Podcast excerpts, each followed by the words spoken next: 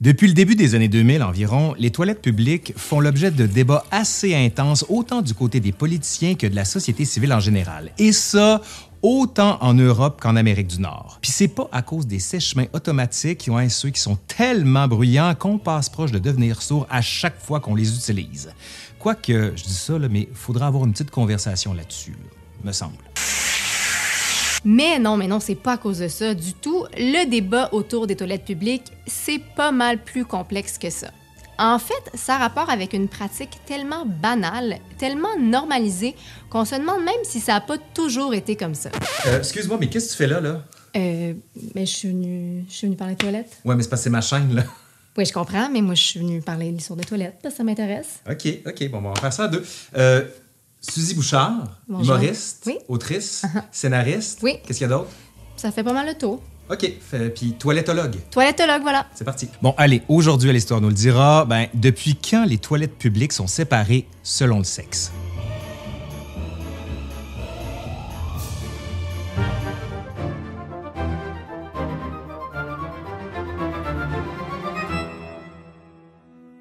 Retracer l'origine d'une idée ou d'une pratique comme celle de contrôler l'accès aux toilettes publiques selon le sexe biologique, c'est pas une mince affaire. Mais ça n'empêche pas les historiens et les historiennes, mais aussi les ethnographes, à s'intéresser de près aux toilettes publiques. Parce que, selon eux, ce sont des lieux politiques, dans la mesure où elles reflètent les relations de pouvoir dans la société, dans le sens de qui peut venir se soulager ici et à quelles conditions. C'est aussi un lieu qui est traversé par deux forces opposées. Celle qui consiste à réaliser des actions excessivement privées, mais dans un environnement public. Ouais, c'est un peu contradictoire tout ça. Donc maintenant, à la question, depuis quand est-ce qu'on choisit son petit coin en fonction de son sexe biologique? La réponse est...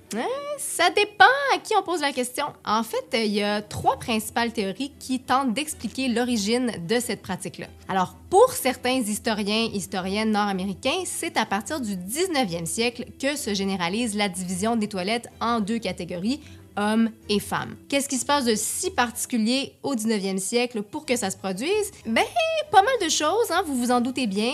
En particulier, c'est une époque où il y a d'énormes changements dans la société, sous l'impulsion, bien entendu, de la révolution industrielle. Au début des années 1800, les hommes et les femmes travaillent encore à la maison, qui est à la fois un espace d'intimité et un lieu de production ou de commerce. Mais rapidement, avec le développement des industries, notamment celle du textile, les hommes quittent la maison pour travailler en usine. Les femmes, elles, ben, restent encore en majorité à la maison.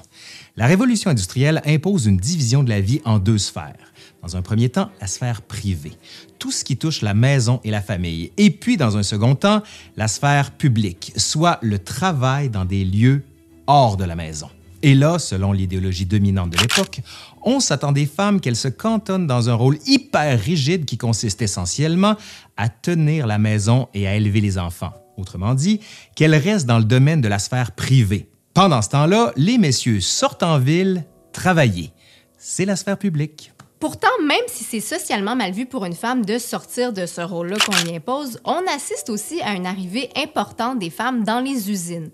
Pour vous donner une idée, entre 1850 et 1900, c'est jusqu'à 23% des femmes de 16 ans et plus qui font partie de la classe ouvrière aux États-Unis. Cette entrée massive des femmes dans les usines provoque une certaine angoisse culturelle, en particulier au sein des élites masculines, tiens, tiens, qui ne peuvent pas concevoir que travailleurs et travailleuses puissent partager une même salle de bain. Selon eux, ce serait indécent et les femmes perdraient de cette façon-là leur essence et leur vertu, dit-on. Cette tension sociale dans les usines va culminer lorsque l'État du Massachusetts va être le premier à adopter une loi obligeant les industries à aménager des toilettes à part, des toilettes dont l'usage est réservé exclusivement aux femmes. L'esprit de cette loi-là est super paternaliste, évidemment. On cherche alors à aménager des salles de bain qui reproduisent la sphère privée, idéalement, avec un peu de mobilier, puis tout ça parce que les femmes adorent le mobilier. Plusieurs autres États vont emboîter le pas et le concept de toilettes séparées va vraiment s'inscrire dans les différents codes du bâtiment et devenir la norme un peu partout. Ou du moins jusqu'à ce que plusieurs organisations et juridictions remettent en question la légitimité de cette séparation-là dans les années 2000 et que les toilettes neutres ou universelles commencent tranquillement à s'imposer dans les institutions publiques mais aussi privées. Cela dit, c'est pas tous les chercheurs qui s'entendent avec cette chronologie-là. En effet, il y a une autre théorie qui fait remonter la séparation homme-femme au 18e siècle. Et cette fois-ci, on se transporte en Europe, et plus précisément en France. Le 30 août 1739, le roi Louis XV organise un grand bal masqué pour célébrer le mariage de sa fille avec le fils de Philippe V d'Espagne, Don Felipe. On dit que le roi aurait envoyé pour l'occasion plus de 14 000 invitations. Pendant deux jours, des invités de la haute société française vont donc s'amuser à l'hôtel de ville qui est somptueusement décoré. La cour intérieure est transformée en salle de bal. Il y a de la bouffe, de l'alcool à profusion, de la musique jouée par un orchestre et même de la danse. Et on dit même qu'il y a eu des feux d'artifice. Ben oui. Mais c'est pas tout. Quelques témoignages d'invités sont parvenus jusqu'à nous, dont celui d'Edmond Jean-François Barbier, qui est alors avocat au Parlement français. En donnant une description super détaillée de tout l'aménagement du site, il a écrit, et je le cite, On avait même eu la précaution de destiner des cabinets portant des inscriptions au-dessus des portes, garde-robe pour les femmes, garde-robe pour les hommes, avec des femmes de chambre dans les unes et des hommes dans les autres. Dans cette phrase-là, le mot cabinet renvoie à l'idée d'une pièce un peu à l'écart où on peut faire sa toilette, dans le sens large du terme toilette.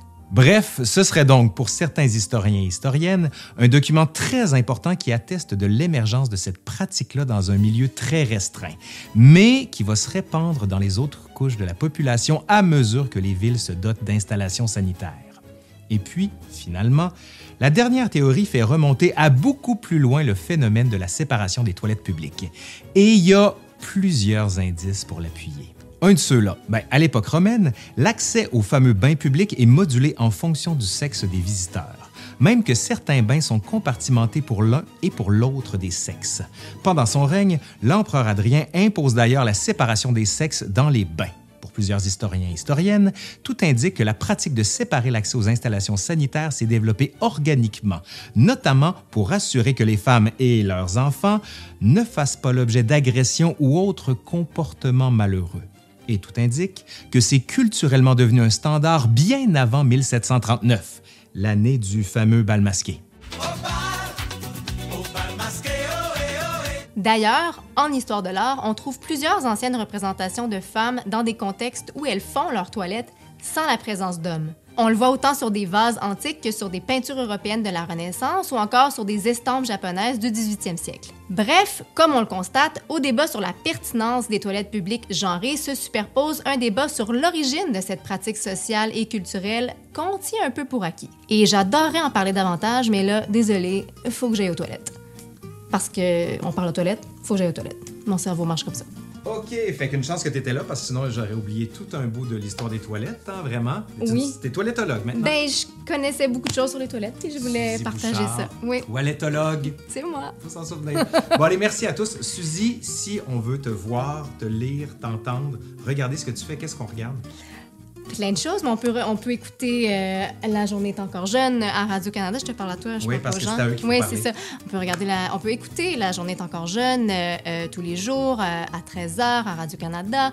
On peut aller dans des comédie clubs un peu partout. On peut aller voir Mon heure au bordel le 12 janvier. c'est diffusé quand, cette affaire Je ne sais pas encore. Bon, OK, parfait. Et on peut aller me voir... Le temps des framboises. Oui, et on peut regarder Le temps des framboises sur Club Illico. La saison 1 est disponible. Les 10 épisodes d'une heure. Et c'est très bon. Allez, c'est fini pour aujourd'hui. J'espère que ça vous a plu. Si c'est le cas, vous savez quoi faire. Un pouce par en l'air, vous partagez, vous faites vivre la vidéo et surtout, allez voir ce que fait Suzy Bouchard. Je vais vous mettre tous les liens sous la vidéo. Allez, bye!